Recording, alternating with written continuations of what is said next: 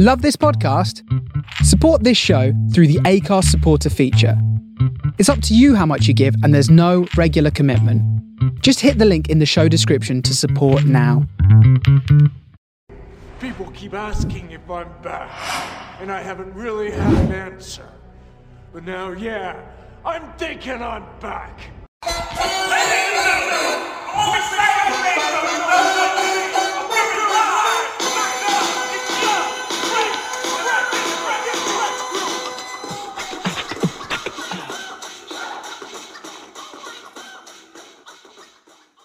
From Dial Square to Where is proud to have Gooners vs. Cancer as its charity sponsor for the season. Set up by the Gooners podcast, it is a brilliant charity raising money for leukemia and lymphoma research. Please help me to help them reach their fundraising goal by visiting goonersversuscancer.com and see how to donate or bid for some great Gooner merchandise. Thank you.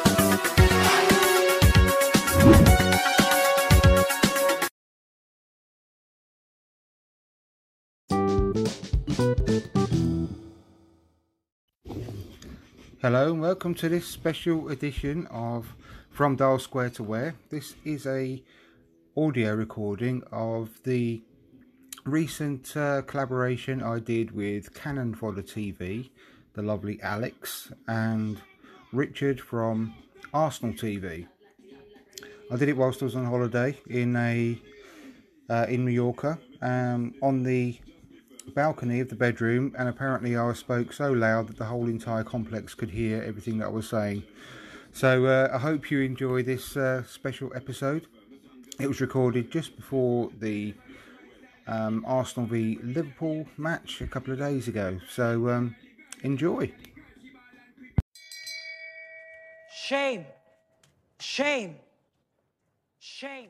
and welcome back to Cannon Fodder, the channel for Arsenal fans all over the world, including Spain, because we've got a newie, we've got a newbie, we've got a new face who's in Spain at the moment, in Andrew. Oh, I've lost there.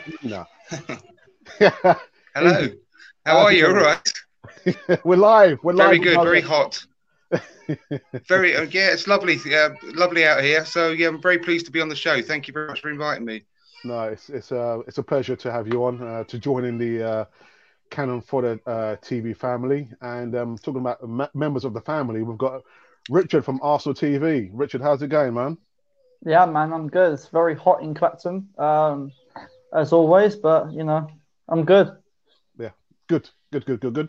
So, welcome to to do uh, our Friday show, which is called the Easy Talk. And I don't remember how the name Easy Talk came about. I think I was just mucking about some words and I put them, I threw them up and it came down was um, Easy Talk. And yeah, it's turned out to be one of our favorite sh- segments that we do on Fodder TV every Friday. We have a panel of wonderful guests giving their opinion about Arsenal, the team that we love so much. So um, what we wanted to talk about was um, yeah, the, the game tomorrow, Liverpool versus Arsenal. We haven't won there in more than um seven years, Andrew. No, well, it's going to change tomorrow. Definitely, in my opinion, it's going to change tomorrow. Okay, okay. Can you hear me? Can you hear me? Okay, sorry, I've just moved slightly because it was still sounding a little bit uh, bad my end. So, can you hear me? Okay. We can hear you nice and, and, and clear, nice and clear. That, that seems a lot better. That seems Yeah. a lot better. So, well, you want me to um, have a discussion about the uh, the match now because I missed what you just said just a moment ago. Shall yeah, I go no, we're we're just saying that um, yeah, we're, going to talk about how we're going to uh, beat uh, Liverpool because it's been the best part of uh, seven years since we last beat them. It was a two 0 win, goals from um, Yeah. Santi Cazorla and um, yeah, Lucas Pod- Podolski. So um, what are your thoughts, Richard? How do you think we're gonna we're gonna beat um, them lot at Anfield? Um, I think the only way, the best way forward into beating um, Liverpool is to play balls over the top of them, um, because Liverpool are going to be playing very high up top. Um, and they're going to press us quite a lot. So I think the only way we can do it is ping the ball over the top of them and try and get in that way. Um, I know probably Fabinho is going to sit on um, Ceballos, um, but I reckon Ceballos will handle it, handle it pretty well. Um, but the only problem is it's our it's our right back and left back that I'm worried about uh, mainly because um, I know Ainsley Maitland-Niles has been caught out a few times in games. I know he's not a predominant right back, but he's he's only covering for uh, Hector Bellerin at the moment. Um, but this is where our left back and right back need to be on the top of their game, um, especially with the likes of um, Trent Alexander Arnold and Robertson coming down the other side. So it's going to be tough, but you know I reckon that's the best way to go. I don't think playing that from the back is the best way for it. Is it is it going to be as easy as that, Andrew? Just playing the ball, long balls over over over Liverpool. I I don't want to sound uh, I, I, don't know a little bit too lackadaisical here, but I think it's a bit easier than that to be perfectly honest, because I think that's a, an added part to what I was going to say with uh, David Luiz adding the extra dimension to our play. Um, and if what I've been looking at today, and uh, especially was Liverpool's sort of frailties and a lot of their frailties so far, very early days, obviously, this season. But if you include um, all their matches this season plus their uh, pre-season friendlies, then they've been very, I wouldn't say weak, but not as good, shall we say, um, at defending. Believe it or not, their massive strength.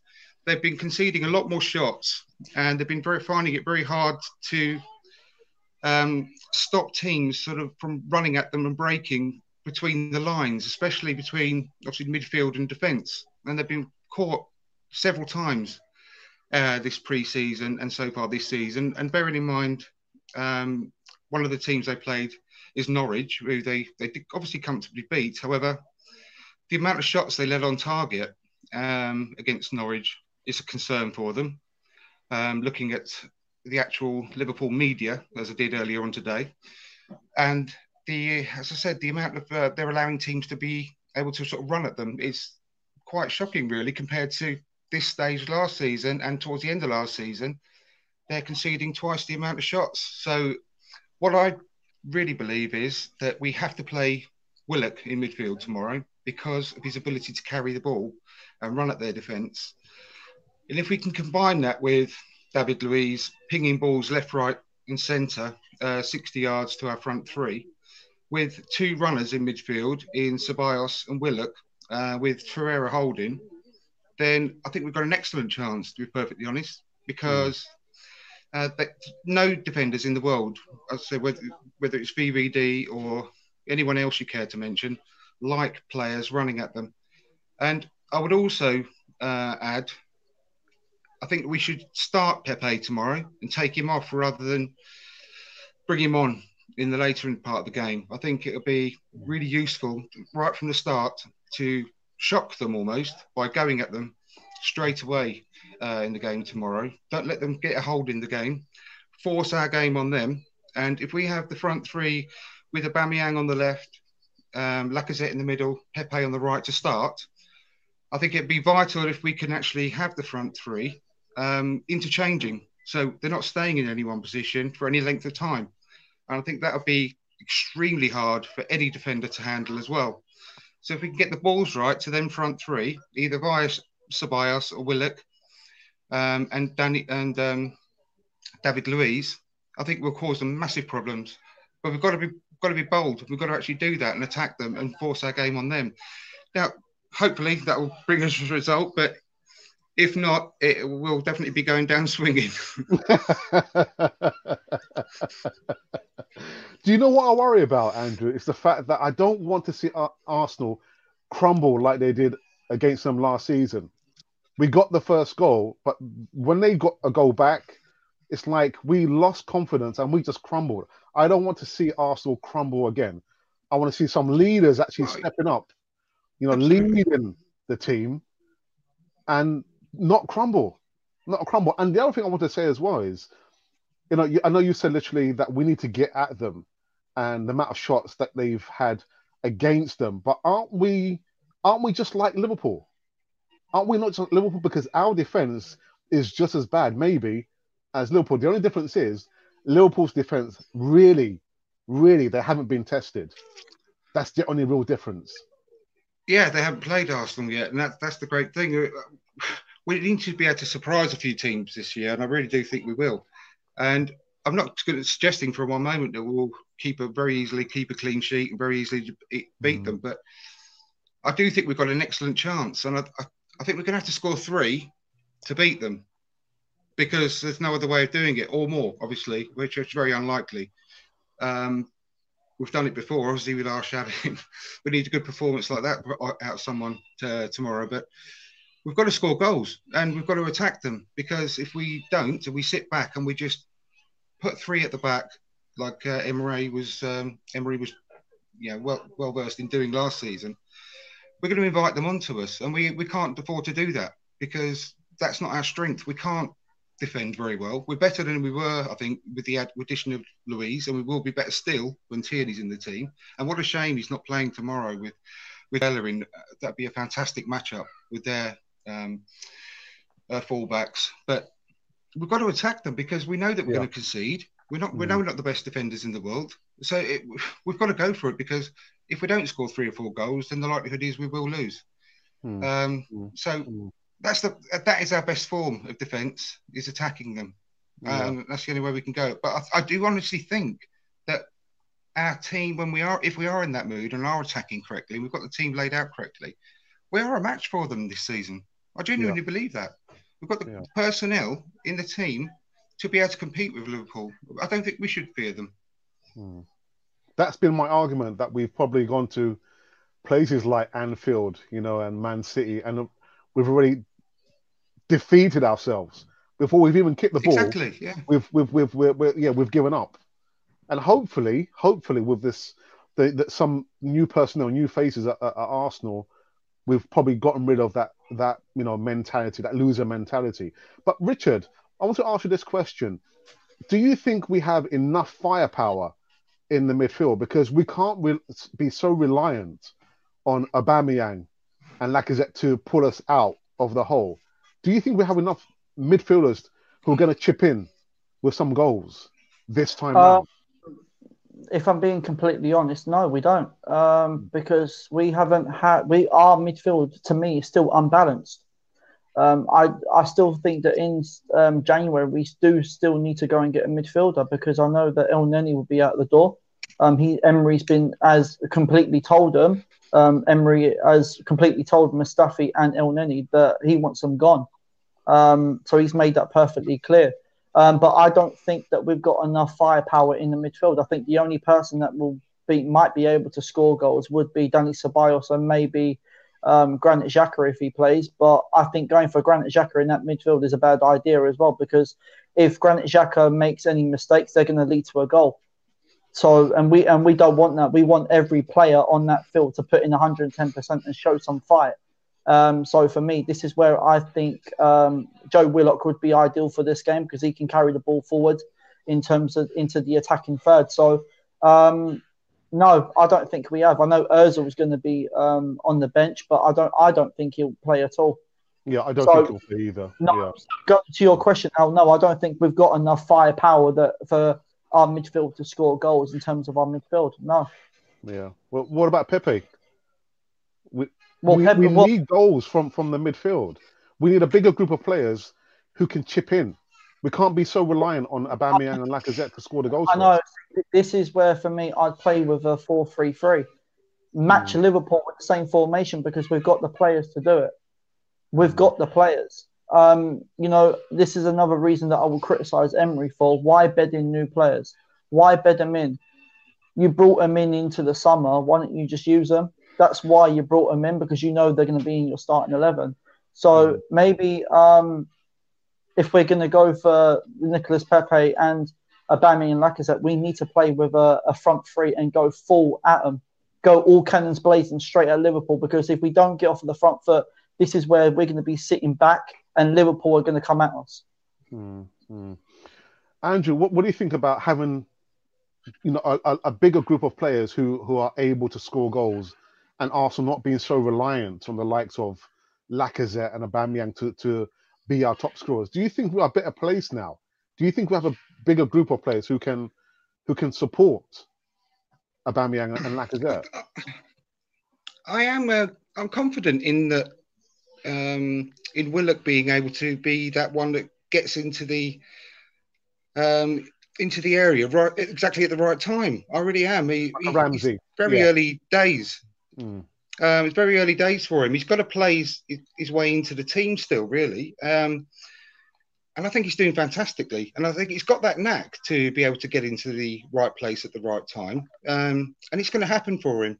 Uh, I'm not going to say he's going to be a, a prolific midfielder, you know, in the lines of, um, you know, Frank Lampard for Chelsea, but I do think he's got the ability to be able to chip in the same amount of goals in the long run as Aaron Ramsey did. Mm. I really do. Um, he's, he's re- I mean, look at that little cameo he did at the end of, uh, you know, in the Europa, Europa League final. Hmm. He very nearly scored. He should have scored, but obviously, Actually, you yeah. know, it was in the right, you know, he'd had 10 minutes first team experience at that point. So we let him off, I suppose, but he got into that position in the first place. But that's a little bit of a sign of things to come. And, and I have seen a few of his matches um, when he was playing in the under 23s, and he, scored regularly. And he, he's got a he's got that about him. I really do believe that. Ceballos, I mean, how many shots did he have the other day? Three or four, and they were weren't they weren't far away. That's Yeah. for sure. Yeah. Um, one of those is going to hit the back of the net one day very soon. So if we can get a really, you know, a really fit and firing uh, Mesut Ozil, there'd be no one happier than than me because I think if he can't get motivated to play with those three in front of him, then he ain't going to get motivated anywhere in the world. Yeah. Um, I mean, if he if he thrives on assists, then what better front three to have really um, uh, than what we've got? So, will he play tomorrow? I, I don't know. I mean, will he be match fit? I mean, I know he's been training, but he could have done really with a, a couple of runouts um, with the under 23s or a couple of behind the closed doors friendlies or something maybe to get um, fully match fit. But he may have a, a, a part to play tomorrow. Um, and when we also discussing the goals, um, we've also got Martinelli, and I've got a lot of faith in him. So have I. I'm not saying he's going to play again tomorrow either, but he, when he gets more games under his belt, more minutes under his belt, I, I honestly think that the uh, sky's the limit for that kid. I really do, and um, he's going to cause so many problems for so many teams. And that's a yeah. I honestly think that he could displace one of our one of La- uh, Aubameyang, Lacazette, and, and Pepe because he plays. He can play from the left, right, or centrally. And if we could slot him in, sort of mainly cutting in from the left, then it'll mean that um, in the long run, Lacazette and uh, Aubameyang can have a bit of rotation and, and save them um, some energy for throughout the season. And I Mm. really hope for that. Like you know, as as we get sort of close towards Christmas and the New Year, that Yeah. he's available to do that. Martinelli. Just before So I, on to the I, do one, think we've got a lot of goals in us. Yeah, yeah. Just just to go, just to to, to top, top it off about Martinelli. What I do like about him, there's as as well as going forward, he doesn't mind putting himself about, you know, tracking back, and that is one trait. No, that that's right. Unai Emery wants all the players, all the players to to to to, to do, whether you know you're in midfield or you're attacker, everyone has to track back and try and you know get possession of the ball back. And Martinelli, I remember, I think it was in the Fiorentina game, he was putting himself about. And I was thinking, yeah, this guy, he can go places. He can go places if it's if. Mm. And he's not intimidated either. Uh, absolutely, and he's only 18 years old. Only 18 years of age. Hmm.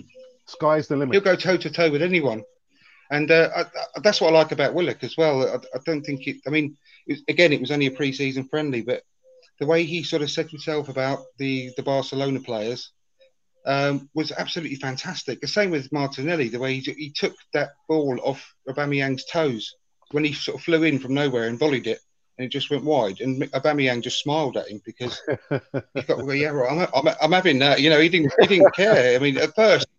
At first, I think he was a little bit annoyed, and then he realised it was Martinelli, and he thought, "Yeah, okay, fair play." Knock him out. but um, but Willock and he went toe to toe with everyone um, that he was playing against um, against Barcelona, and the same with Barcelona. Ceballos. And the, the, way Ceballos sort of jinked between those two players, um, Busquets was one of them. I can't remember the other one, but no, you know, no F's given, and they, they just didn't care what kind of reputation they had. Um, they're just like another that I'm playing against today. So that's what I like like about it because there was a comment on Twitter today. I, I, I can't remember who it was from, but saying we cannot play Willock because he's going to be intimidated by worse to the effect of he'll be completely intimidated by the uh, atmosphere at Anfield, and I just think that's absolute garbage. Personally, Yeah. Uh, everyone's entitled to their opinion, obviously, but I really don't think he's that type of player. I don't. I think he'll thrive on it. Hmm, hmm. All right, so you know whoever's uh, just come through and watching uh, Cannon Fodder TV, the segment of uh, Easy Talk. Uh, hopefully, it's going to be the bite size, not more than an hour. Andrew. well, let's see anyway. Um, yeah, I've got Andrew, the Hinkley Gooner. I've got um, a, regular favourite here, um, Richard from Arsenal TV, in the house this evening. Can you Um, hear me? Say again. Was it Andrew? Can you hear me, Andrew? He can't hear. Hang on a second. I'm going to um, just. I'll be back in one one second. I'm going to cut my Wi-Fi and go through my data just to see if that improves anything. One, No in one problem. No problem. No problem. Um, Richard, um, we Mhm. wanted to go through um, our 11, our desired 11. Of course, it doesn't mean that Unai Emery is going to choose the same 11 as our choices. I know you did your um, your predicted 11, uh, your video. I saw your, your video today. Um, but can you remind uh, Cannon Fodder TV uh, viewers what is your predicted 11? Uh, my predicted 11. Well, first off, um, I've actually gone with a uh, 4 3 3 formation because I think that's the best way to do it um, if you want to go full throttle against Liverpool. Um, and I think that this is the, the best way forward for us in terms of this game. So I've gone with um, Leno in goal, which is a pretty straightforward choice. Um, in terms of my back four, I've gone with Ainsley Maitland-Niles at right back because you know he's the only cover that we've got for Hector Bellerin at the moment. Um, and then left back, I've gone with Nacho Monreal. Um, I just think that Nacho Monreal is better off in the back four than in the back three, so I've stuck with Nacho Monreal. Uh, and my two centre backs, I've gone with Sokratis and David Luiz. I think David Luiz would definitely be key to this Liverpool game in knocking the balls over the top of Liverpool um, with these 60 yard passes straight to in, in terms of our front three. So um, I've gone with David Luiz. Um, my three in midfield, I've gone with Joe Willock, um, Lucas Torreira. I think Torreira would definitely be key for this game um, because of his toughness, his aggression. Um, and you know he's he hasn't really had that much game time, obviously because he's been at the Cup of Nations this year. So, um, so I've gone with that. I've gone with Danny Ceballos in that number ten, number eight sort of position because he can play in both. Because I noticed that during that Burnley game, sometimes Ceballos dropped back to play in the number eight, and then he Yeah. moved up to the number ten. So that's why I've stuck him um, in behind our front three. Um, my front three attackers, I've gone with Nicolas Pepe out on the right, Lacazette in the middle, and Aubameyang out on the left. Okay, okay. Uh, Andrew is back with us. Can you hear me? Andrew? Yes, yes, I Okay. can very well. Okay, good. Can you hear? Uh, can you hear me? Okay. we can hear you loud and clear. So we're just going through our eleven. Um, what what would be your um your eleven for this this game? Exactly the same as Richard, to be perfectly honest. And I, I, I've been very impressed with uh, Ainsley Maitland-Niles actually this season. I think that the arrival of Pepe and David Luiz has brought him on already. If I'm honest, he's raised his game. Um, I think he's been very, uh, very steady, and I think his pace is going to be very useful um, in this match. And um, his stand-up tackling is vastly improved so far. I know it's only a small sample size, but um, he's been great as far as I was, I'm concerned. Hmm. Um, I think long term, I think I don't know. I mentioned this before. Um, I think that longer term, it's not going to be who's going to be partnering Sokratis um, in the centre of defence. I think David Luiz has got to got to be playing whenever he's he's fit. Um, but um, I, I think basically going to be um, who's going to be partnering Rob, Rob Holding and, and if he, when he's fit as well, because I, I can only see that um, it's going to be in the long term Rob Holding and David Luiz, and I, I, I think there'll be a, a, a brilliant partnership when, when they get used to each other uh, in the short term, and sort of you know uh, if we're going to be looking at David Luiz for maybe a couple of seasons, because Mm. I don't think William Saliba is going to be uh, going immediately into the team when he arrives. He's going to need a bit of time. Um, he's still only going to be 19 then. So Yeah. I, I do think that David Luiz will be with us um, next season as well, which I think he's more than capable of. But I think Rob Holding alongside him will offer an awful lot of pace and um, the ability to sort of uh, if recover, you know, the recovery pace. If any kind of slips or slides, they're going to be able to get back. And um, between the two of them, and they're- they're both good ball playing centre centre uh, centre half, sorry, um, which is what's very important in this day and age. Mm. So, but at the moment, I'm totally in agreement. I think that it's got to be Sokratis um, partnering David Luiz and Nacho Monreal. Again, he's been sound. I think he's always good up until in the last couple of seasons. Uh, he starts to run out of legs about Christmas time and starts getting knackered at the end of the, the you know, in the second part of the season. So I think Tierney will be back before we know it, and um, he's ha- he, comfortable to see us through until that period. I think he's, Yeah. he's been good. Um, but yeah, the, the midfield three uh, is what I've been saying uh, for a while. I think it offers everything. I really do. I think they just need, they're lacking a little bit of experience, obviously, but they're only going to get that by thro- you know throwing them in. And um, you're not going to get much more of a pressure cooker atmosphere than Anfield. But I think they're they're more than capable of, of dealing with it. I really, uh, you know, especially you know Willock and Ceballos. Uh, I don't think they're going to be phased in the slightest. So they offer a lot more legs and, and guile and um, the ability to sort of beat a man and um, break into that space. And I think Ceballos is definitely going to have that killer pass um, available in his locker. Um, and also, you know, the, the shots as we saw the other day, uh, the curling shots from the edge of the area are going to be dangerous. And one of those is, like I said, it's going to it's going to bulge the net one day very soon, I think. Um, but you know what, Andrew? but yeah, I, mm, I, I've got a funny feeling that Xhaka is going to make a return tomorrow. Yeah, I I've really got, hope not. For some reason, well, not some, for some Really reason, hope not. Unai Emery does rate um, Xhaka, and I think Xhaka as well is one of his uh, designated one of the five captains. So Xhaka, you can put your money that he will play Xhaka tomorrow. if um if he's going to make play him and, and sort of give him show faith in him because I've I've got no issue. It's only today again on Twitter that I, I spoke about Xhaka. I've got no issue with the guy, and I think he's a, a very competent, good footballer. But he's not got the. Not only people go on about his lack of pace, which is true, uh, it gets him into trouble. Um, but he's got a lack of pace in his brain, and it doesn't suit. You know, people go on about having a footballing brain, and, and you've got your first two yards in your head. Well, he's got his first one yard in his head, but two yards back. Um, he, he can't think quickly enough to play the quick ball when, when it's needed in the in the Premier League. And I think somewhere, yeah, people have mentioned Italy. I think it would suit him down to the ground. Um, but if we play him tomorrow, I think we're committing a bit of suicide, to be perfectly honest, because we we more than anything we need legs in in the centre of the park. Exactly. He can't offer that.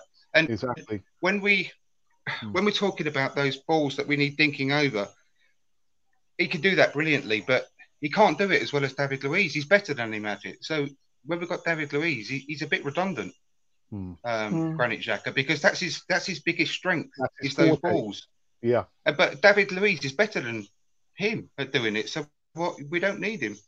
And I, I don't like saying things like that about our own players, and I'm not mucking him off, but he's he's not suited to our style of play or the Premier League style of play more than anything.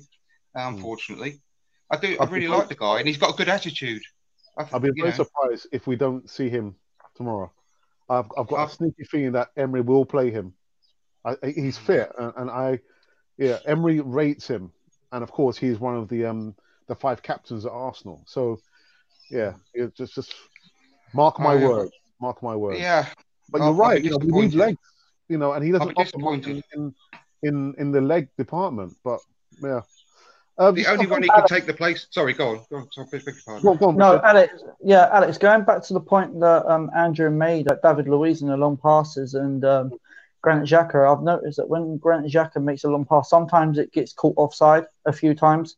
Whereas David Luiz, did you see the pass that he made against Burnley, straight over the top? Yeah. He timed just right. He timed it just right, but it, it was just a, Aubameyang or I can't remember if it was Aubameyang or Lac- Lacazette just couldn't get onto it in time. Um, But and, and it is true. And it is true. I don't think that Granit Xhaka is suited for the Premier League because I think that we've said it before. no, I I love him. I know. He's not he's not suited for the, the, the Premier League. He No. wants four five, six, seven touches, and in the Premier League, you don't get time to, to have five, six, seven touches. Mm. In the, Prem- in, in the Premier League with the players, you need to. So before you even receive that ball, you need to know where everybody is before you even receive that ball. Then the quicker you get the ball, the quicker you can release it. So that, that's pretty much how the Premier League is. Whereas if you look at um, Spanish football, if you look at Italian football, it's more of a slower pace. It's not as intense as to what it is in the Premier League. It hasn't got that physicality side to what the Premier League has. So maybe going to Italy would be the best bet for him because like his pace is just a little bit off compared to everybody else.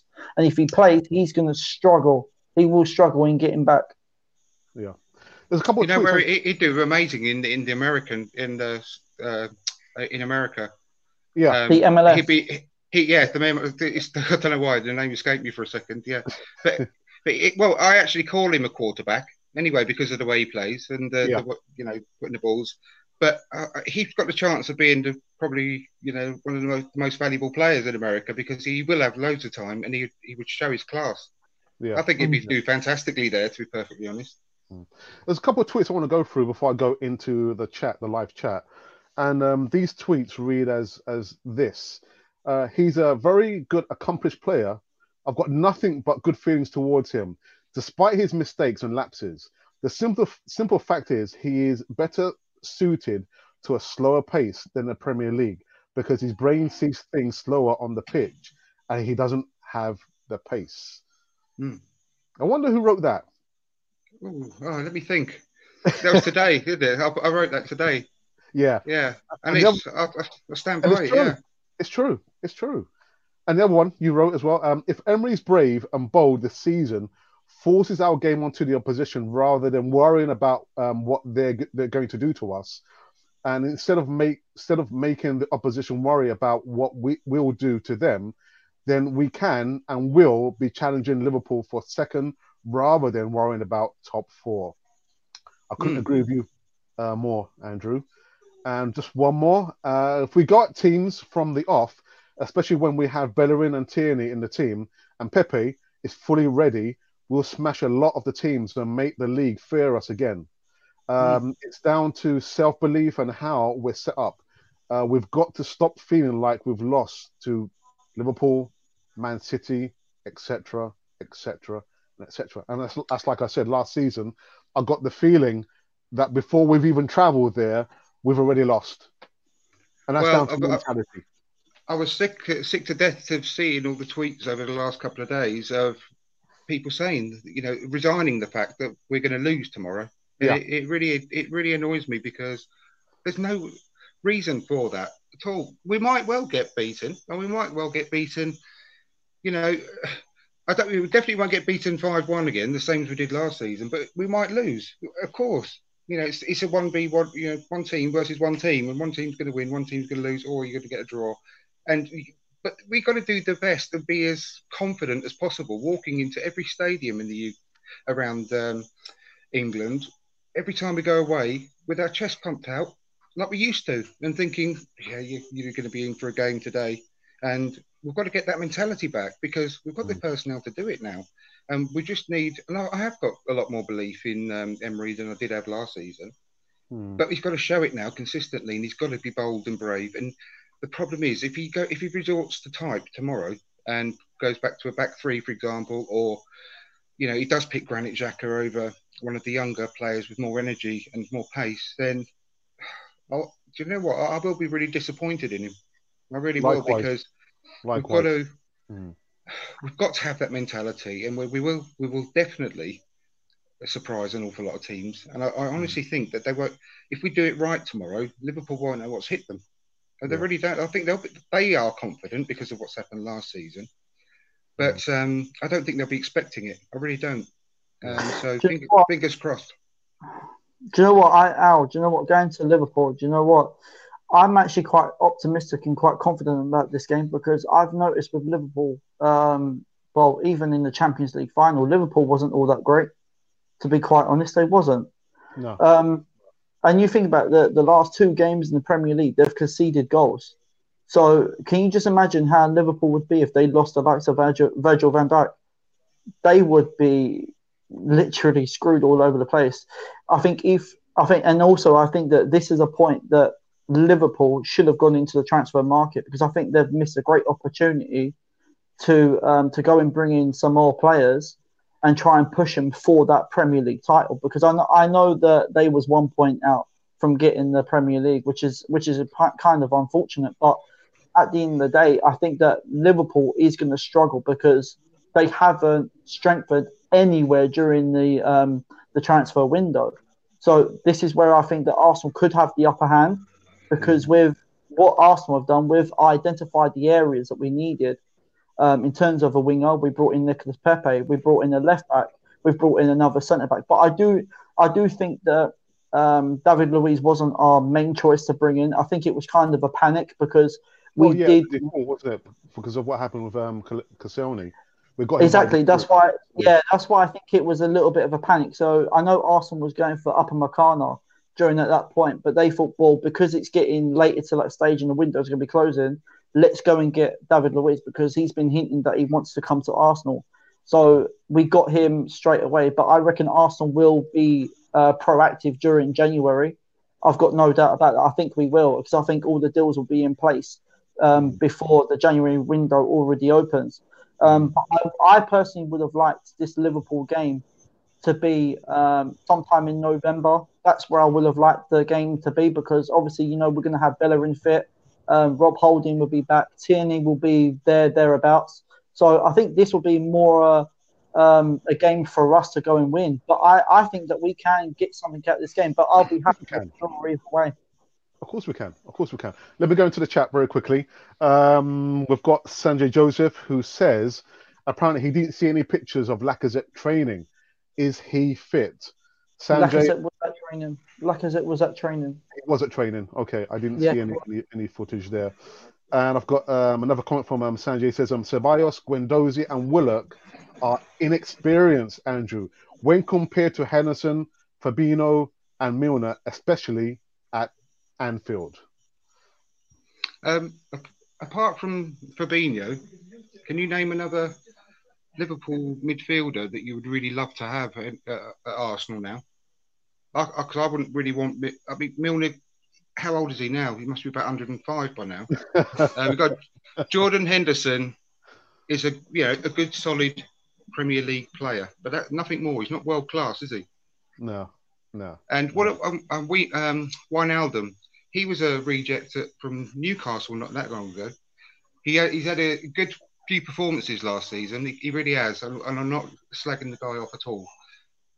But he's not a brilliant world class player either, is he? Really, he, he scored a few good goals last season. Mm. But Fabinho is probably the only one you could say is potentially, world class. you yeah. know, a world class player that they've got. I, I, honestly think that if you compare those four players that they've got, our midfield is stronger. I really do. If you're good, if you, you know, the old cliche, if you're good enough, you're old enough. Absolutely. And I, I hmm. they do need more experience, but how are you going to get them that experience if you keep leaving them out because they haven't got the experience? You've got to play them. You've got to play them. You've got to play them. They, uh, do you know what? They haven't had the inbred mentality of some of our previous players. And when I say inbred, I don't mean inbred as in, you know, trailer trashed inbred. Hmm. I mean the negative mentality that a lot of our players had and the cozy comfort, uh, comfortable nature that the dressing room had, whereby you, however you played, you got your, your place in the team the next week. They haven't been brought up like that, these guys. Yeah. So that is um, why they, they, they, haven't got that inbred fear, really, of, of going away, playing away either. They haven't been mm. part of all that failure over the last um, few years. Um, so we do need them. Yeah. We need them for that res- uh, respect as well as their, their talent. Mm. Um, so, yeah, I, have got no hesitation of, in playing them personally. Yeah. Okay, so quickly back into the chat again. I've got one here from Don One. Good evening, Don One. And he says, Anfield is not the intimidating place it was 10 years ago. All the Premiership grounds feel neutral, including the Emirates. If you've been to the Emirates, yeah, it's, yeah, it's like a free for all. It's not a fortress like it used to be, but it's time that we did make Emirates a fortress, a place to be feared. But Yeah.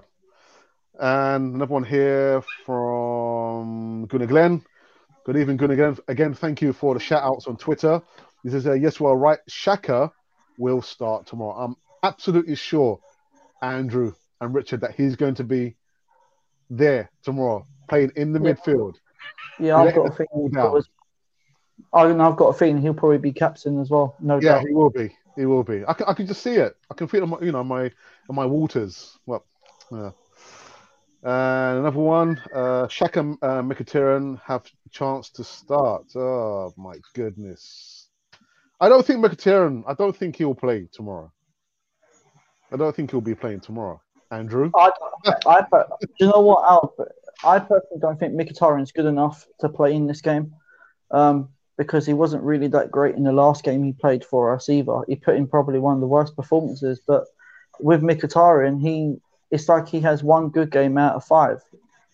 Hmm. That that's what that's what it's like. It's not it's not as if he's playing uh, four good games and then has one off day.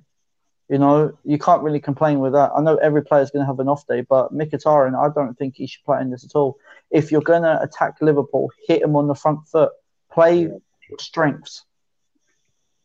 Yeah, I can't see Mkhitaryan playing tomorrow, and I hope not anyway. And just someone here alluding to the point we were talking about um, Xhaka being more suited for the Italian league, and someone said, well, Don one says, I disagree. Italy is a very physical league. It's not just as fast as the Premiership. Well, we, we, we said that it's not as fast as the Premiership, but I think the pace of Italian football is more suited for Granit Xhaka. He will have more time to take the four, five, six touches and then release the ball. Premier League, is it three seasons he's been with us now? Granit Xhaka?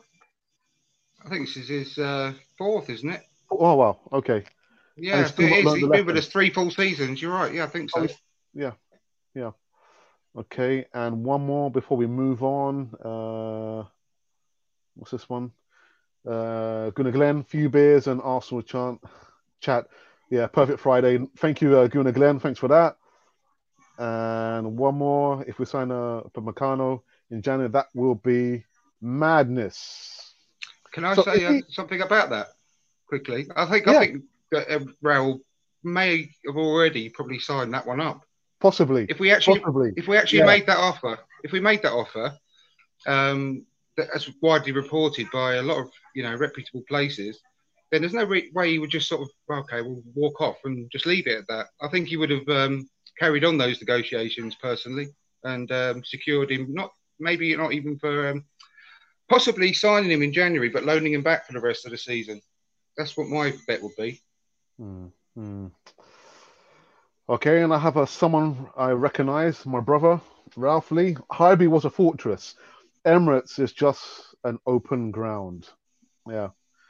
An expensive place to to to go to anyway. Very expensive. And he says uh, we have to have Torreira in Mkhitaryan is just just isn't good enough for me. And one more in the chat from Horizon 101. Good evening, Horizon 101. He says, uh, were there enough chances created for our forwards with the midfield for the Burnley game, Richard? Um, yeah, I think there was enough chances because I know that Dani Ceballos was trying very, very hard. And do you know what I like? I like what I like about him. He's he's got that winning mentality, especially when he was celebrating when others scored the goal. Um, you know, we haven't seen that a lot of from a lot of players. Um, but yeah, I think we created more chances. Uh, created more chances than Burnley did. Um, I think there's a few chances in there that we should have buried. To be quite honest. Um, but yeah, I think there was enough chances created for us to go and win the game. But you know what Burnley's like; they're a very tough side, um, and they were trying because what what Burnley do they defend they defend quite deep when they come towards the top six sides. Um, so yeah, I I do think that we had enough chances um, to finish the game off of the Burnley game. Okay, it takes me to uh, my segue. Um, we've just come into uh, the, the live uh, stream, the Easy Talk. Um, we've got uh, Andrew, the Hinckley uh, Gooner, and we've got Richard, um, a regular on uh, Cannon Fodder TV. Andrew, can you remind my the viewers where, where can they find you? Where can they find you on the social platforms? Um, on Twitter and uh, well, Twitter's mainly the best one to go to. It's at From Dial Square. which is um, coincidentally the name of my podcast and YouTube channel. Um, from Dial Square to Where, actually. Mm-hmm. And um, I, I, am on Facebook, which is um, at, uh, from Dial Square as well, and um, Instagram, but I'm very rarely on Instagram, to be perfectly honest. So, yeah, if you have a look at my YouTube channel, um, search from Dial Square to Where, you'll see the uh, the videos that I'm starting to put on there quite regularly. And uh, my podcast is on all of the major podcast platforms, I should say. Put my teeth in, uh, Spotify, iTunes, etc. So, yeah, please uh, subscribe. That'd be fantastic. There you go. You heard it from the man himself, and I'll leave the link for his uh, social uh, platform links in the, uh, the comments box when we finish the live stream. Uh, Richard, can you tell everyone where they can find you on the social platforms? Um, yeah, they can find me at Twitter. I've got two Twitter accounts, one for my Arsenal TV, and I've got uh, one which is my normal um, Twitter, which is um, Richard AFC7. Um, you can find me on Facebook, but I don't. I just kind of tend to keep that to my uh, private life. but, uh, but, yeah, um, you can find me at my YouTube, which is Arsenal TV. I'll put the link in. I'll put the link in the comments box because some people can't find it, and I'm on way and I'm on my way to 1,000 subscribers. So yeah. So what are you going to do when you reach 1,000 subscribers, Richard? Um, I'm actually going to dye the middle of my hair blonde. Wow. So guys, I've come on. It. Before. I've done it I'd do, before. I'd do it red if I was you. Uh, there you go. I've been tempted. I've been very tempted, but Freddie. so come on, guys. reckon that's, that's good for another couple of hundred subscribers. That would be. there you go. So make sure Richard can reach his uh, target of a thousand subs- uh, subscribers, and he puts the red or the white in the middle. I might just do it myself as well. And Andrew might do it as well. Actually, no, that's that's pushing it a little bit. Yeah. I'll just I'll just get a tattoo instead on my top of my head. there you go. right, um, guys. Before we move on to the, the, the final point, I want to, we want to talk about. Can I get a prediction from you guys for the match tomorrow? So, Andrew, what's your prediction for tomorrow? Um, I'm going to con- going to actually change my mind from a few that I put on Twitter earlier on today. Um, I I was predicting two one to Arsenal, um, but I'm going to change it to three one Arsenal.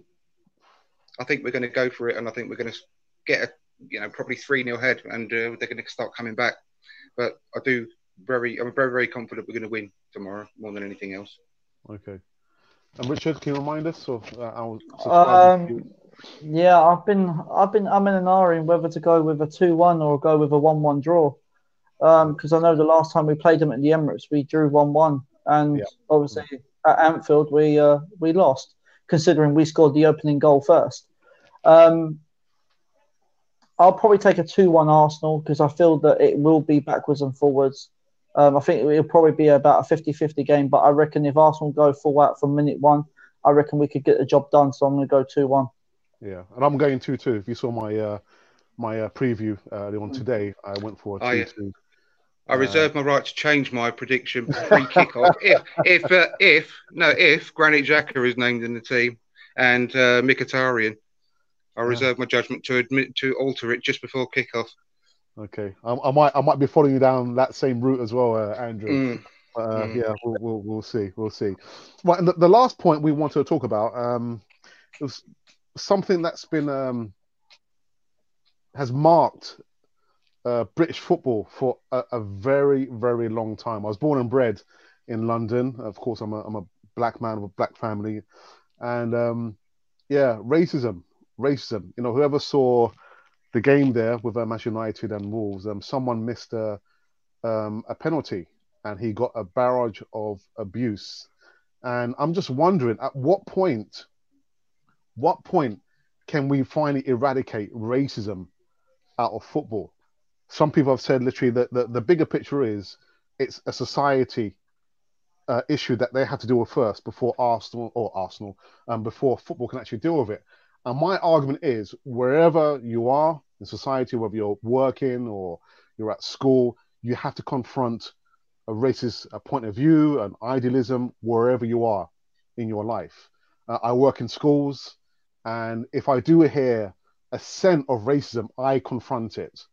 If Arsenal the the FC deals um hears anything about um someone being racist to a, a player, they will deal with it.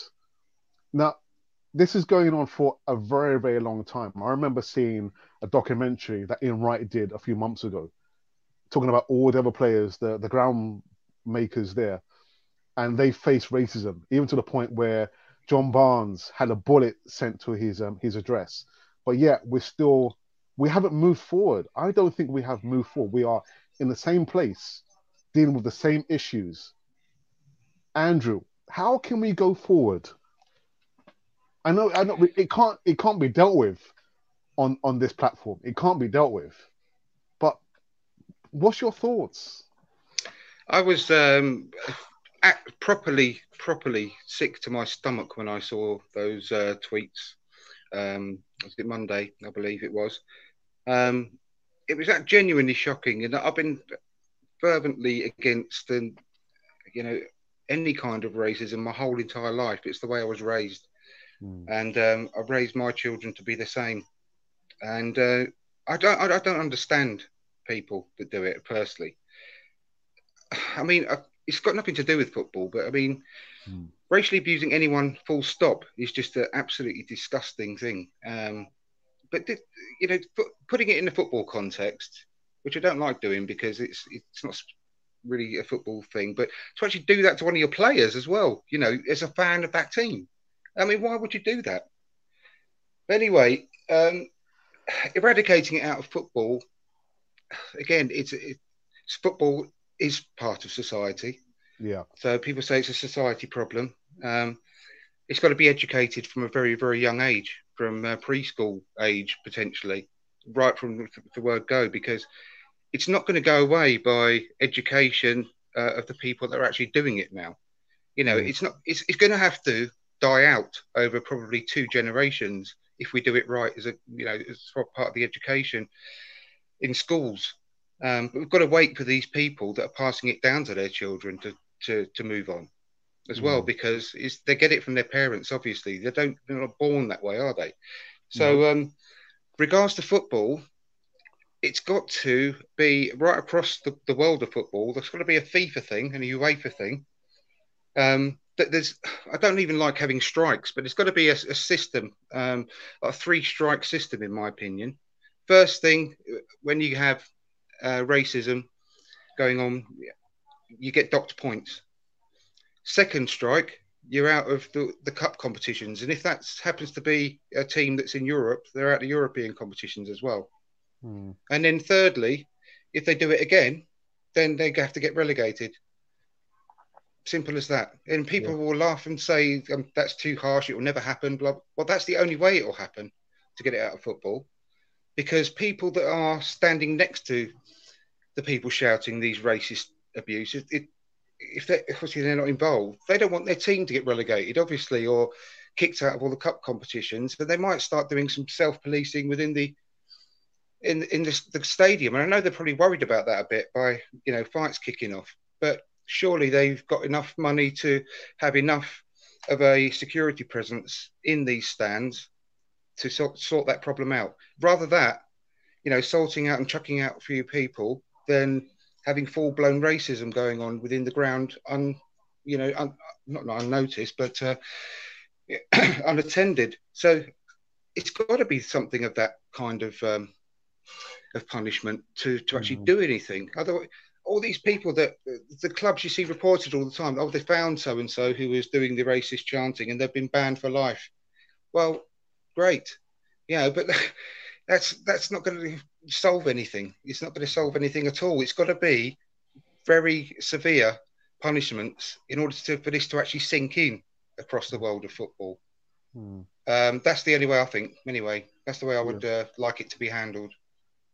Richard, do you, do you think UEFA and FIFA are doing enough to to to stamp out racism in football? Do you think they actually take it serious?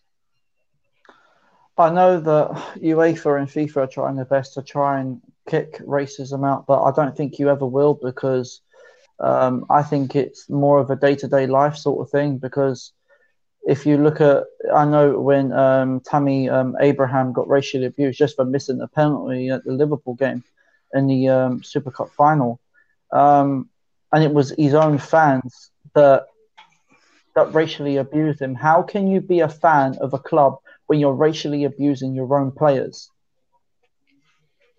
I Why? like booing. No, I just I don't think we'll ever kick it out of football. And you know, as Andrew said, you know, it is a society thing, and it's about education. I just don't think maybe these people that are being racially abused, and they I think they're just getting a buzz out of it. Mm. That's what I think it is, but I just think it's disgusting. I honestly do. It's it's wrong. Racism. There should be no room for it in football. If if you're going to racially abuse your own player, then I think you need your season ticket taken off of you. See, it's as simple as that. Yeah, but I That's think the that's what maybe absolute bare minimum.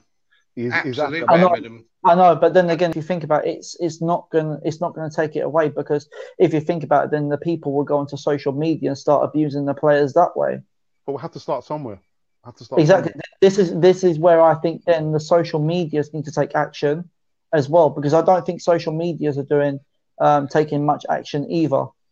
Well, the, the first time I've ever heard um, that Twitter were actually going to go and meet with Manchester United and talk about the, the, the issue that happened the other day. I've never heard of that before. So that's positive Mm. for a start. I've never, uh, have you ever heard of that sort of thing happening? Never, never, That's no, never.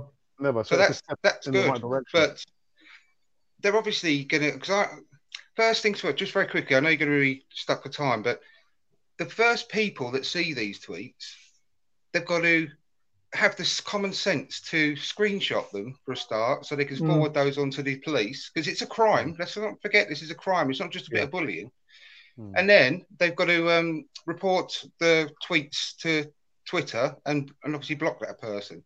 And then because they've once they've got the screenshots of it all happening, they can forward it to the police. The worst, worst thing they can do is start retweeting it around the, the world yeah, because that's what these Yeah. people like. If it could, if if they had any common sense at all, they just put it into it there and then before it gets seen by too many people. Mm. That's what needs to happen, but it won't, obviously, um, because these people thrive on it. They will deactivate their account and they'll set another one up two minutes later, and they'll be at it again. See, Um, thi- see, see. As Andrew is saying, see, this is another reason why, Alex, I said to you that social media platforms need a um, identity check. So when you start up a social media account, you need to prove who you are.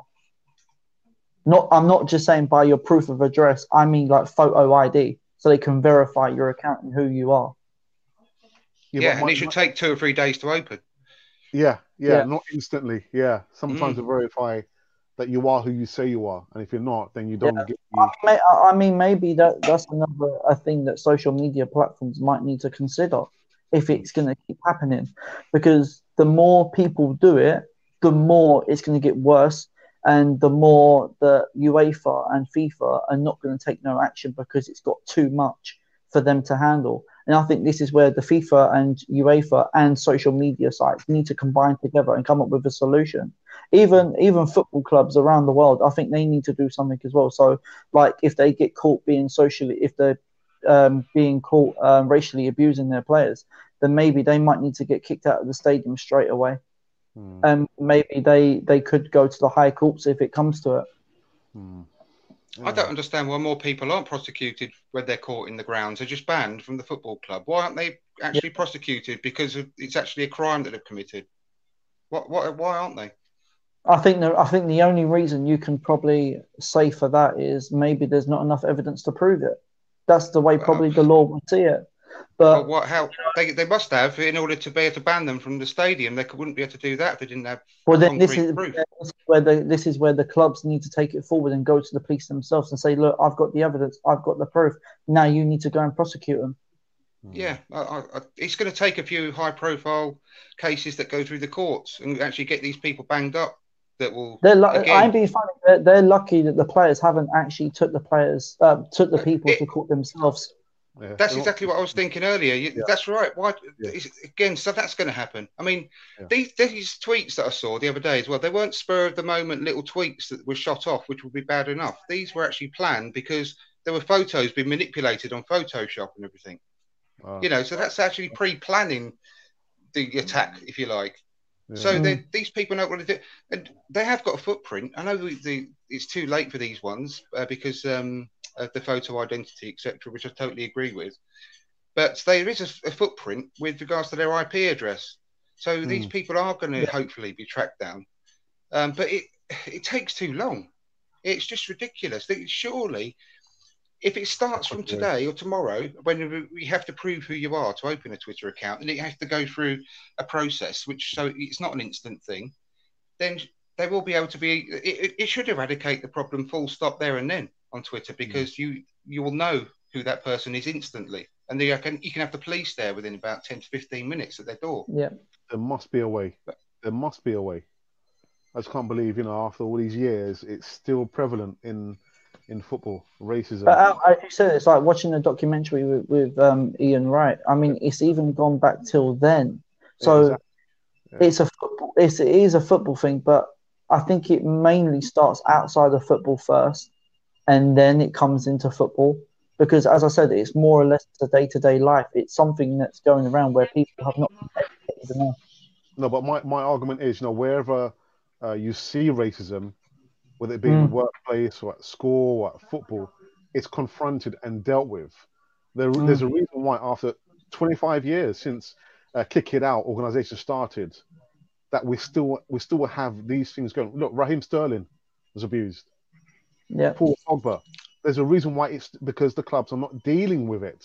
They're not- Well, I heard um, about the, the funding that Kick It Out gets as well. And please, you have to give me. I don't know the exact figures, but it's paltry, absolute Mm. paltry amount that they get per year, and it was less than something like one club spending on their cleaning bill for a year or something along those lines. Don't- Again, don't quote me on it, but I've got it right in front of me. But it was something shocking like that. And um, what are they supposed to do with that sort of money in this day and age? It's just ridiculous. But it, I don't. Again, I, I don't want to um, contradict what you were saying, but it, it's not just a, a football problem. It's These not, people do it outside of football as well. Mm. they go into the they go into the ground, and it becomes even more excessive because of the chanting and all the atmosphere, and they think they can get away with it there. And um, but a lot of these people, I my two brother-in-laws were Millwall fans, uh, are Millwall fans, and um, I used to uh, when I was uh, in the in the eighties, I went home and away to watch Millwall with them for the for the laugh, uh, and I was only about uh, 15, 16 at the time, and um, it happened absolutely every back in that those days. It was very much, you know, rife with monkey chanting and throwing bananas on the pitch, etc. But those people that were actually committing those acts, they were they were people like barristers, and um, you know, people of high profile that had such stressful jobs that they went to the football in the weekends to actually let off let off steam, basically, and be you know, completely anti what they are in their everyday normal lives Hmm. um, with their, their wives and kids and, and, and careers.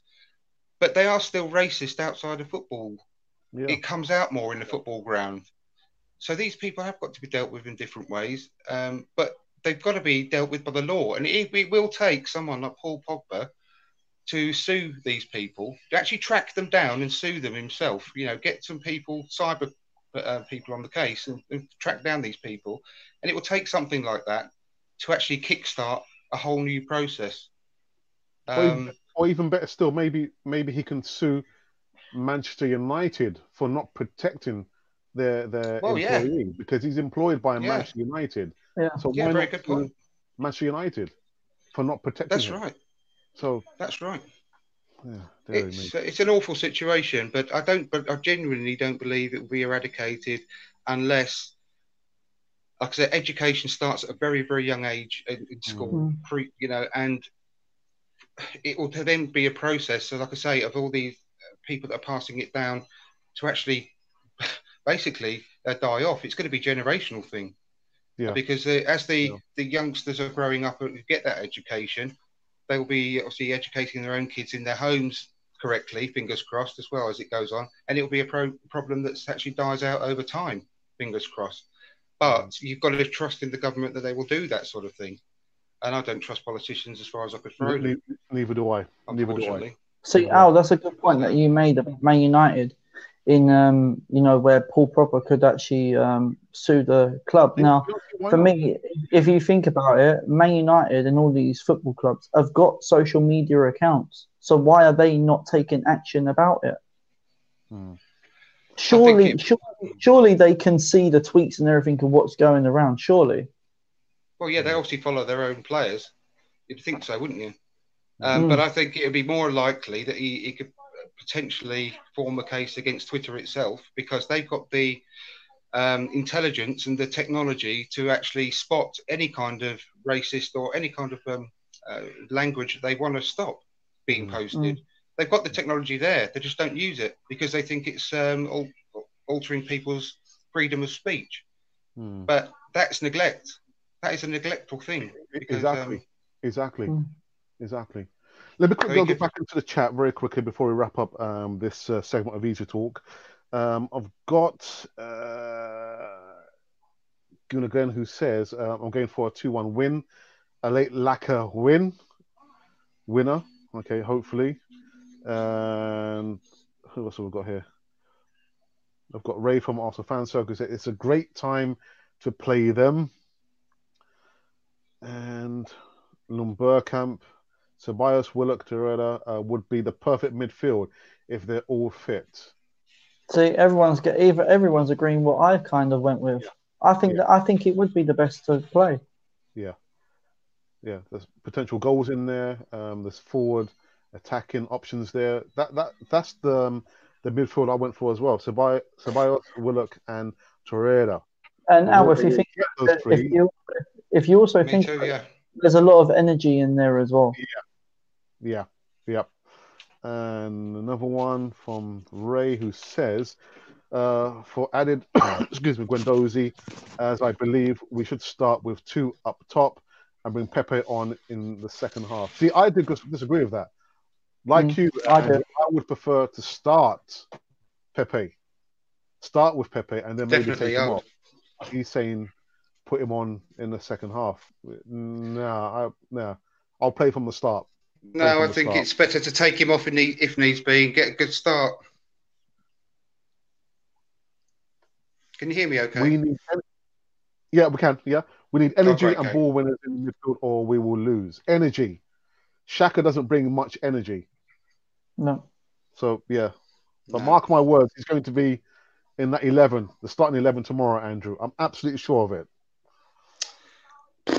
Um, I'll be really disappointed. I really will. It'll actually be a bit of an anticlimax because I genuinely think we're going to beat Liverpool tomorrow. I don't even think there's a question in my mind. But however, that is completely dependent on the manager and his selection. Um, so Yeah. I just I really hope he doesn't let us down. I really do. I mean, we're talking about uh, Mkhitaryan earlier as well, and uh, I just, oh my goodness, he's just. Uh, there was a quality player in there one day, but I, we seem to have got his identical twin brother because I don't know where he's gone. He's just um, some of the balls that he was playing across. He uh, he done some really good work and got himself in some great positions. And then the simple pass at the end against Burnley just went flying out for a, a throw in or a goal kick. It's just so frustrating. So um, he has got a lot to offer, but I, ju- I just don't think it's for Arsenal anymore. To be perfectly but honest. Ray, you remember when we was on um uh, when we was on Ray's channel, Ray did say, "Are Hmm. we are we watching a Mkhitaryan who knows that his days are numbered at Arsenal?" So he's like, "I you know I, I don't really care if the if the coach picks me, Well, it, I'll play. If not, I don't." that really says a lot care. about his mentality then in that case. Yeah. Because if that, if that was you or me, then we'd be rolling our sleeves up and trying even harder, wouldn't we? Oh yeah. Um, Yeah. If that's the case, then we're better off without him straight away. Yeah, yeah. All right, and just a couple more comments alluding to the last uh, part we were talking about um, about racism and Twitter and all those platforms there. Uh, Don One says, I've been off Twitter for about two years. It's so toxic on there. Yeah, I think Twitter has to be held more accountable. You know, um, I've seen That's a some shame, stuff though. and I'm thinking, what the hell? What's going on, man? That's a shame though, because it's got an awful lot to offer as well, Twitter. Yeah. So um, you, you've got to just do what's right. Do what I said earlier. Block these people, forward on the, the report the tweets, block them, and move on. Because there's a lot of good people on Twitter that um, I'm really, really happy to have, have made acquaintances with. You know, Yeah. obviously, like you know, you, you two guys as well. I wouldn't know you two guys without Twitter. So Twitter, yeah. it's a shame. It's a shame because there's a big, big community of uh, very good people there. That um, Actually, I'm- I actually came. I actually came across Alex. I actually, on YouTube, it wasn't even Twitter. You're Well, right. yeah, but Yeah. it's it's what yeah, exactly. It's one of those. I mean, I I, I found you both on on Twitter first and foremost, so yeah. uh, it's a shame to just give it up completely. But I, I do understand that there is uh, you know some people feel that way because it's there's some awful things that you see, and I, I felt sick to the stomach, like I said earlier on this week when I saw what I saw, and I never want to see that sort of thing. Um, Mm. so fingers crossed they do do something about it. It, it is a positive move that they've gone to see and meet with the club. So um, Mm. we'll see what comes out of that meeting. Yeah, and one more just to wrap it up comes from um, Lumberkamp. Idiots teach their kids racism. That's how it's still around and will be very hard to get out of society. You have to feel sorry for the kids who are brainwashed into racism. Kick it out. That's a great point. Yeah, Yeah. I agree with that. Yeah. Well, listen, I'm I'm gonna call this um this this this uh live show the Easy Talk uh to an end. Um, but before I do, I want to say a big thank you to uh, Richard from Arsenal TV. Again, guys, make sure you go over there, subscribe, make sure he gets the the red or the white thing in his head because I might just do it myself. You know what I mean? Red, got to be red, It's got to be red. There you go, Richard. It's got to be red. or red and white, red and white stripes. There you go. You've been told, Richard. Red and white stripes. mate. Actually, Red top, red top with white sleeves on the sides. come to think of it, red maybe wouldn't be such a bad idea. It's, it's a good call, I'll tell you what, Richard. but Richard, But yeah, thanks it's for always coming a back on pleasure. the Easy Talk, man. It's always a, a pleasure to have you back. And uh, remember, Richard's um, is going to be our mainstay. He's going to be with me every Mondays doing the fan comments at five o'clock every Monday. So make sure you put your comments, your angst, your anger, or whatever you want to put on Cannon Fodder TV in the comments box. And And last but not least, And I'll leave my uh, channel uh, in the comments so people can find it. Absolutely.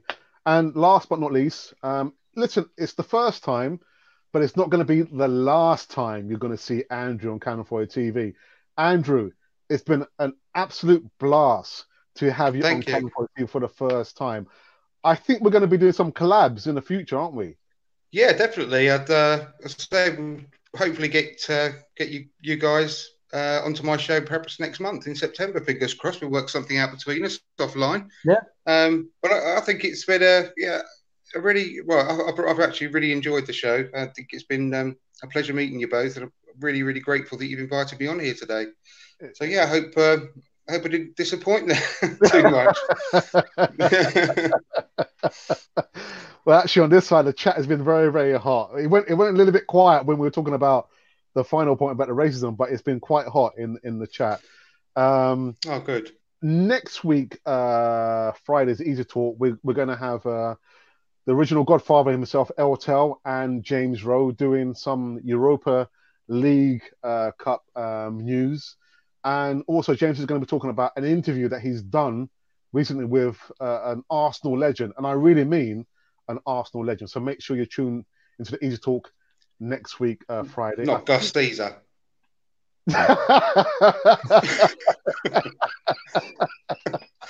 That'd be amazing. How did you know? No. I'll definitely, definitely be tuning in for it. Oh, bless you, Gus, if you're listening. I do love you. but anyway, guys, you know, thank you to all the, the viewers and subscribers who tuned in. And like I always say, there can never ever be a Cannon Fodder TV if no subscribers, no viewers, no guests, and um, it's it's been an absolute blast. But you have been watching Cannon Fodder, the channel for Arsenal fans all over the world, and we are out. Mind the gap. Mind the gap. Now it's time for what you've all been waiting for the crack of dawn. With Dawn. Obviously. If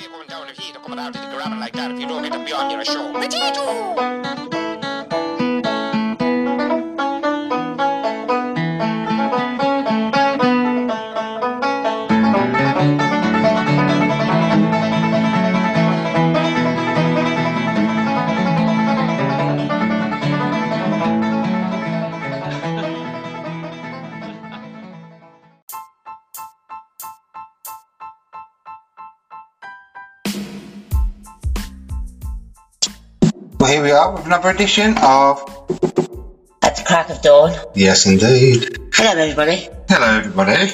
I'm Andrew, I'm Dawn. and together we are Andrew and Dawn. Cheesy. So, back to life, back to earth with a bump after the holiday. How you feeling? Um. Well, uh, well, I, I like the hot sunshine. I like the pool. I like lazing about doing nothing because it's not very often that I get to lie about and do nothing. No, no. At least it's hot there, though. Yeah, it's nice and hot. It's bank holiday on record, I think you said today. Yeah. Um, Alright, that's nice. Yeah, all good. so at least we didn't have that shock when we got back. Like pissing it down with rain. I know, exactly. That's what was expected, to be perfectly honest. Anyway, so had a nice week. Um, in the sunshine. In the lovely sunshine. And, uh, I say, lovely soaks by the pool. I did the podcast with Cannon Fodder, and you, you said that uh, now everyone Yeah. in the whole complex now knows about racism in football. Yes, they do. I went off to feed my little friend that I made, my little Hyro, little black cat. And he was right around the other side of the pool, and I could hear loud and clear as other people who were sitting around the pool and in their balconies and their houses and stuff, they could hear you as well. Half a mile down the road. Yep. Everyone's talking about racism in football, but that's good. That's the whole point. Yeah, to get everyone talking about the subject. Spread the word. I wasn't quite expecting it to be that way anyway. But um, at least I should I have re- come. I really could see where it was coming from as well. We were just like standing loud and proud on the balcony. Here I am, look at me. And I'm talking. And I bet the neighbours, oh God, well, God knows what the neighbours were thinking, but Oh well, it's all done now. I know. well, It's okay. So the week in Twitter has been another good one, as it always is. Um, I sent you over a few tweets that I thought were worth mentioning. Have you got those? I have, yeah. And I think there's quite a few from your favourite. yeah, AFC Bam. Yeah, as always. I don't know what on earth it's on about or where it's come from. However, I quite liked it because it's quite funny. Arsenal fans don't be disheartened that we're losing 1 0. Did Oscar Pistor- Pistorius lose hope after Win- Winnie Mandela chopped his legs off? No, he grew new ones and went on to shoot his bird dead. Who's, and there's a picture there. Who's Sam at Sam something Henley? There's a picture. Is that looks like somebody spitting the coffee out, or is that like his bird? Oh yeah, that was a that was a gif that was just made someone that was laughing. That's not supposed. It's like a someone that's not really supposed to be laughing because it shouldn't sort of be funny, but it obviously is. That reminds me of my um, good friend Haley, who had we always laugh about coffee snot because she did exactly the same and made her laugh when she was taking a mouthful of coffee and snotted right, do- right down the nose. Coffee snot. Like my uh, friend at school, Matthew Riley, he once uh, laughed like that in class. This is, pre- this is primary school. And he had the biggest, longest grass snake ever dangling from his nose. And it was like, it probably, obviously, he was going to be quite small being in primary school, but it actually touched the floor. And it was as thick as a grass snake and all bright green. And they was like, oh, yeah, everyone called him grass snake after that. It was absolutely rank. I've never seen anything like it. It's like proper glowing in the dark type of green as well, like nuclear waste hanging out his nose. He's the same one who once we were getting ready to do PE in the hall, and um, we all had to get undressed into our vest and pants back in the day. And um, he got undressed, and he just carried on getting undressed, and he was completely Just naked. took everything off. Took everything off, folded it up, put it on his desk, and then suddenly realised what he'd done, and he started crying. No. Bless him. Never lived that. Speaking about crying in primary school, there was this um, young lad who I went to school as well, who was young, the same age as me. Michael, his name was. I won't say his surname just in case anybody knows him. Um, but he put his hand up. We were in assembly, and we, we all used to sit on the floor in the hall. And he put his hand up saying he needed to go for a wee, and he was made to wait to go for a wee, and then he weed himself.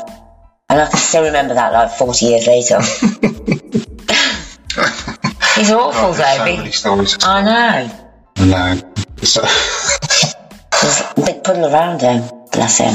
yeah, well, that, well, when I, uh, I told you about when I uh, was in home economics and we were chopping up some chilies and I got the chili seed in my eye. Oh, and the, it was the most painful thing ever. I felt like it was burning right through my skull and outside the end and my back end of my, my skull. And the teacher just thought I was trying to get out of class. They wouldn't let me go out of the class. And in the end, I just ran out anyway. Like, ah! Anyway, what else is there? There is. The next one is Mr. Arsenal at Cotswold Wo- Worcester, Worcester shop for Worcestershire. Probably. Um, oh, he's the one. Uh, he, was the victim of AFC BAM, who went what we call phishing by putting like um, some kind of Deliberately, yeah, antagonising tweets out there in order to, yeah, get some responses like that. And he, this is one of the, yeah, victims of his phishing. All right. So he says, I'd go and find a plastic surgeon if I was you, Granny. You probably don't know any more about Arsenal than this retarded simpleton. Call yourself a fan, it's clown like you, and this dipstick who gives Spud something to laugh at. He's getting abuse from loads deservedly. Yeah, no, he, he he just went on and on. That was hilarious. He just, um, I can't, I mean, I, I don't know, I thought probably forwarded on the original thing, the whole um, spread, if you like, but that's uh, one thing that he's really good at with regards to uh, fishing and getting real good quality bites, shall we say. I like that, winding people up to You the know, fun of it. exactly. It's uh, really hilarious. What's the next one? The next one is from you, Andrew the Hinckley Gooner. Oh, is it? Yes, it says unpopular opinion. One, I bloody hate tweets that start with unpopular opinion. Two, I don't think they exist. You have your opinion. The person who disagrees has a different opinion. That's all. Three, state your opinion, not something that makes you sound like a clueless knob jockey. Well, and that sparked something from um, one of my favourite gooners at Arsenal Boston. Yeah. He says, knob jockey, laughing smiley face. That just landed in America like Christopher Columbus. Officially adopting it, where do I sign? You filled your boots, son, it's a gift. And it carries on. What he It, uh, it carries on from um, knob jockey to some other quite interesting other alterations of the term knob jockey. Like fudge packer type thing. Yeah, absolutely. Oh, I didn't, I've not got that. You have. I've not. Yeah, you have. I don't think I have. If I have, uh, can't find it. Okay, move- on to the other one. Okay, move on to the other ones. I'm not down with these tweeting things, so I have no idea. What else? Uh, what other than fudge packer then? Knob jockey, fudge packer, Shirt lifter, shirt lifter. pillow biter. Oh, What was the other ones? you're quite familiar Oh, with these put, I made one up, didn't I? What did I tell you? It was. What's those giblet, re, giblet Oh, retriever? No. a giblet retriever. Something like that, yes. I against with that one. Oh. Right then, the next one, we'll just like move on. says, um, oh, hold up, hold up, here we go. The next one says, just walked in and my uncle shagging his dog. Absolute fuming that she'd cheat me like that, fucking slut. My uncle can fuck off as well. Who does that to their nephew? Ew. Who said that? That was um, Give them some credit. HXL Deanho. Deanho. Yeah. Yeah. That's, uh, That's a lovely one, that is. yeah. I think there's a. The, Why the hell would you admit to shagging your dog? I think it's a joke. I think so too. I was Yeah. just kidding. I don't think he would be shagging his cat. You never know. He might have put that on so it looks like it's a joke, but he's actually fuming because he found his uncle shagging his bitch. yeah, exactly. Dog. Yeah, exactly. Could have had another meaning, couldn't it? yes. Is there a underneath that? Yeah, it says um, Eddie Longbridge at I like Eddie Longbridge Eddie well, Longbridge. He's the one that's been entertaining us with his drawings. Alright. Drawings. Yeah, I've shown you a couple of his drawings. They're all funny. That just goes to how much You take notice. Yes. Yeah, Um, unpopular opinion. Kieran Tierney is actually Sam Beckett from the future sent here with Al, the hologram, to save Reiss Nelson from being injured by a falling tree during a heavy storm, which ultimately ruins his career and causes him to be an alcoholic and homeless. Fucking hell. Do you remember that program? That was, Yes. I love that program. Yeah, that was that was um, Quantum Leap, Quantum wasn't it? Leap. Yeah, Yeah. exactly. Yeah, no, he used to come back as like a, a black woman in the 1960s in oppressed America and stuff.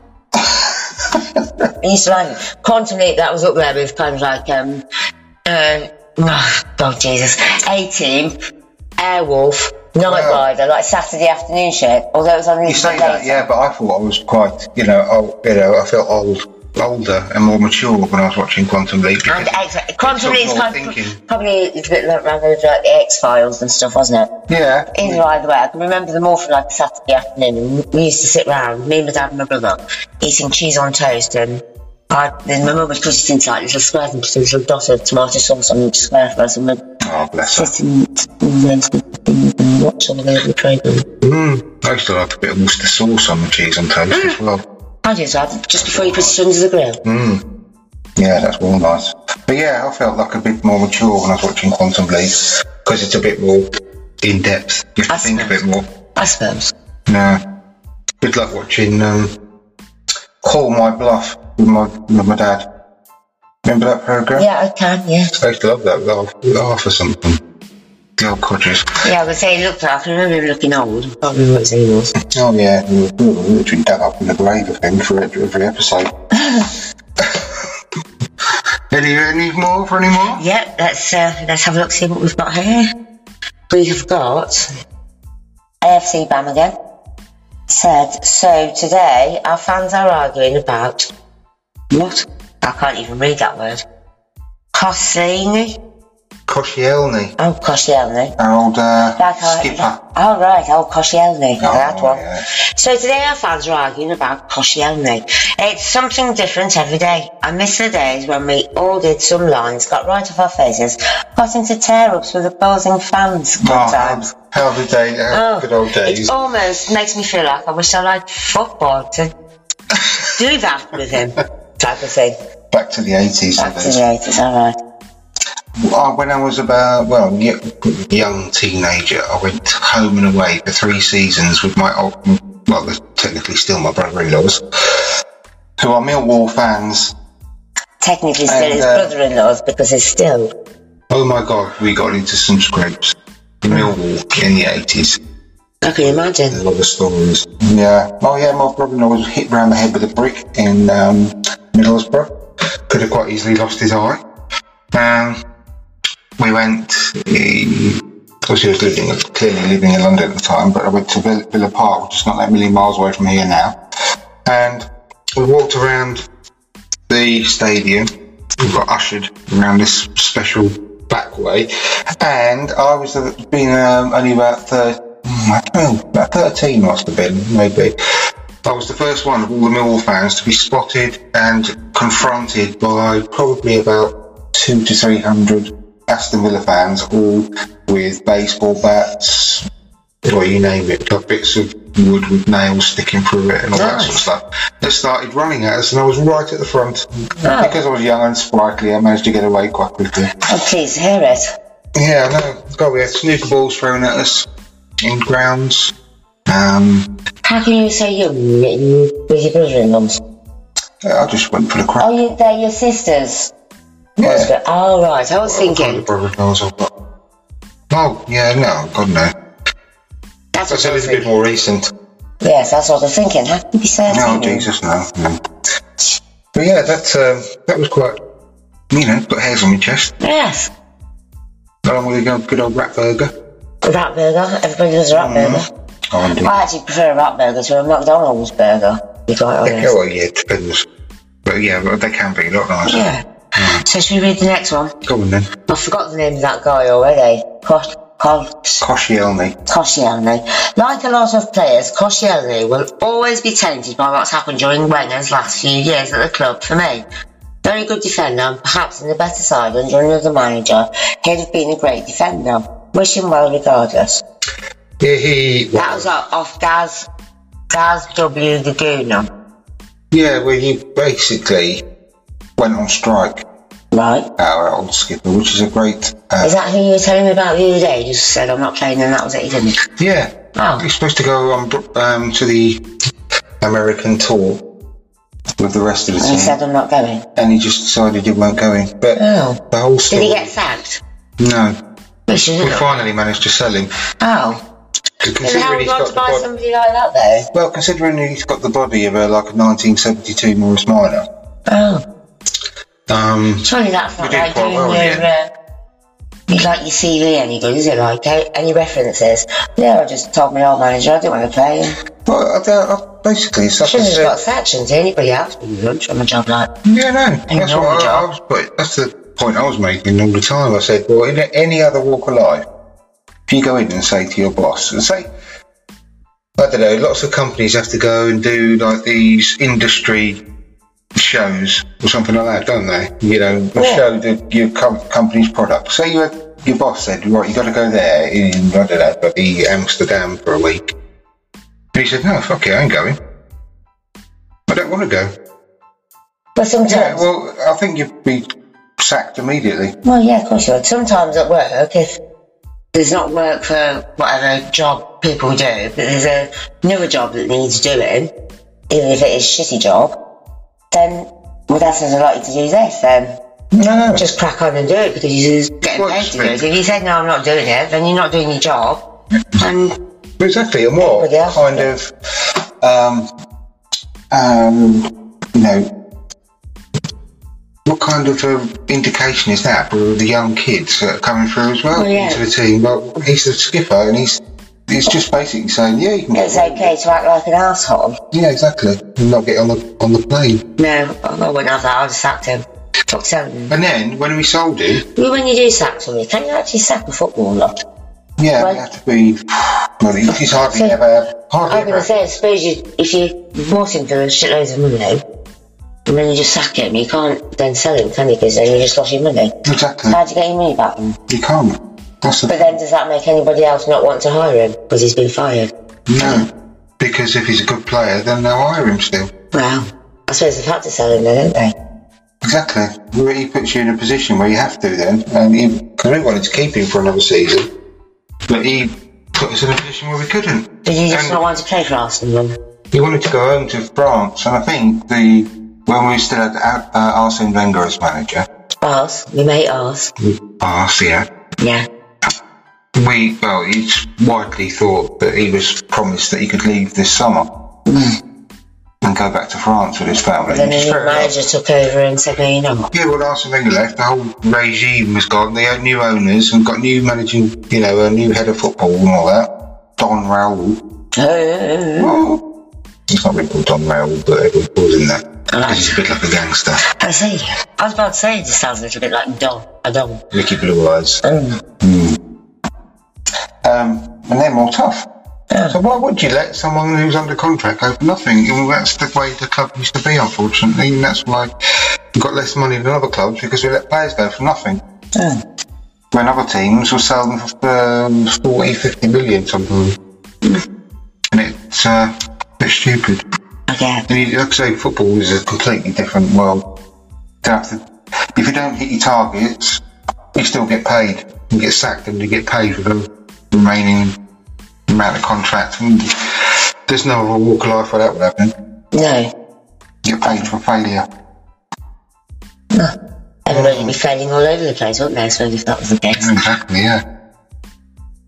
Should we do another one? Anything else for anything else? Yeah, I've just spotted this. It's uh, a little sign that says uh, Paul 41 out, laugh out loud. Imagine being stuck here without a paddle. Then there's a sign like a little green sign that says Spunk Creek. Spunk God, can you imagine? Oh, that makes you feel a bit sick when you think about it. Imagine being in a canoe That's kind down a river. What full that spunk. word in Australia? Like when you're spunking? That's like a. Yeah, that's right. So it's spunk? Maybe spunk. Yeah, He's a proper spunk. Yeah. Yeah. That means you're good looking, like they used to say in Neighbours all the yeah, that's what I'm about to say. I'm sure it's like one of those programs. I've been Oh, he's a bit of a spunk. A bit of one. I've been in Australia looking at those uh, little green signs with the white writing. I've been in Australia and I met a, a lovely couple. Um, Vicky, she was tall and thin and got very, very small boobies. And I'm, well, a little bit shorter, not fat at all, but got quite large boobies. And then we just went past up in uh, the Northern Territory. Little, little booby, no, what little booby, it was little, little Titty Creek and Big Titty Creek. Seriously. It was. Then I, I said, what happens if we like get up shit creek? We need to make a sign. If a van breaks down or something, and we'll get a sign that says up shit creek without a paddle. And hopefully somebody stops. And it's like around the same time that that, what's his name, Peter? No, no, Peter Andre. Well, he was in the jungle. Well, he may very well have been all about out in the jungle. That guy who went missing in Australia in the outback, Peter, what's his name, Peter? Crouch. No, Um, um, I can't remember. It'll come to me, maybe. But anyway, it was around about the same time and we were worried and we were talking axe and everything in the car. no, no. Yes. Well, it's obviously not related. But it reminds me of, I don't know why it came into my head when you talk about little boobies and big boobs. Remind me of Oh, back to the... Patty and Skinny asleep in bed. Patty rolled over and Skinny was dead. Oh, Fatty and Skinny asleep in bed. Fatty blew off and Skinny dropped dead. yes. Yes, that's all right. Any more then? Should we leave the rest uh, till next week? Yes, if you want. Yeah, that's great. Yeah. Okay. It's been, been fun. Enjoyed Been it. absolute rip-roaring pleasure. Amazing. I have no idea what these tweets and stuff are at all, but it's been You'll get fun. there one day. Yeah, I won't because I'll. I don't know. Thanks for listening anyway. Thanks for listening. See you next week. Bye bye. Bye.